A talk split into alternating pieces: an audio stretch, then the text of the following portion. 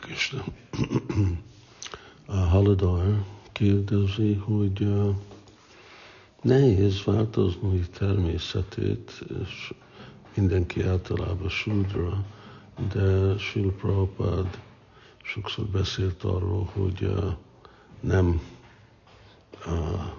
ne legyünk sudrák, szóval akkor hogy lehet ezt megérteni? Cselekedjünk a természetünk alapján, vagy változunk rajta. Ugye a varnásvámnak a elve az, hogy még ha valakinek van egyféle természet, de megfelelő képzés alapon azon lehet változni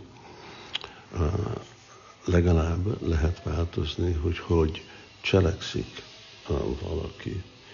És annak a képzésnek az igazi alapja az Krishna tudat, ahonnét Krishnától kapjuk ezt a felhatalmazást. De, de akkor baktáknak nagyon komolyan kell gyakorolni. Na most egy ugye jól ismert vers, az Prabhupád sokszor idéz, Yatha Kanchanatam Jati Kamsa Rasa Vidánina Tata Diksha Vidánina Dvijitam Jati Niram.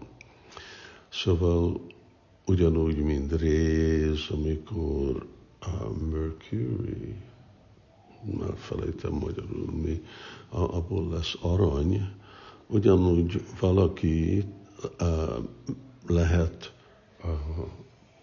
átváltozni Brahmanra csak az avatáson. Most az avatás nem azt jelenti, hogy egy ceremónián átmenni, hanem ugye átmenni azokon a gyakorlatokon, ami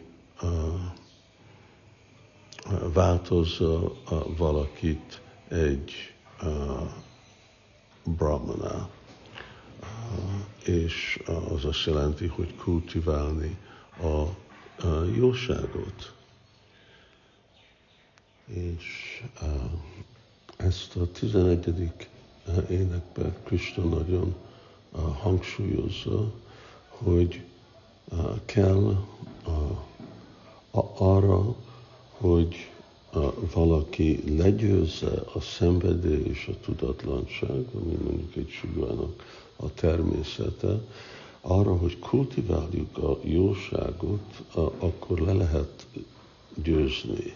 És így valaki, aki nagyon szilárdan van a jóságban, aminek az alapja az odaadó szolgálat, akkor erősíti a jóságot avval, hogy kultiválja azokat a dolgokat, amik jóságban vannak.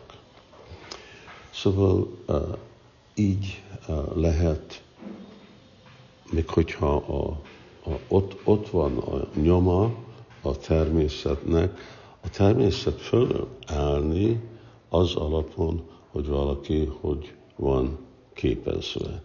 És kultiválni a jóságot, ugye, a Krishna tudattal, és azok a dolgok, amik jóságban vannak, ez a kulcs, ezt elérni.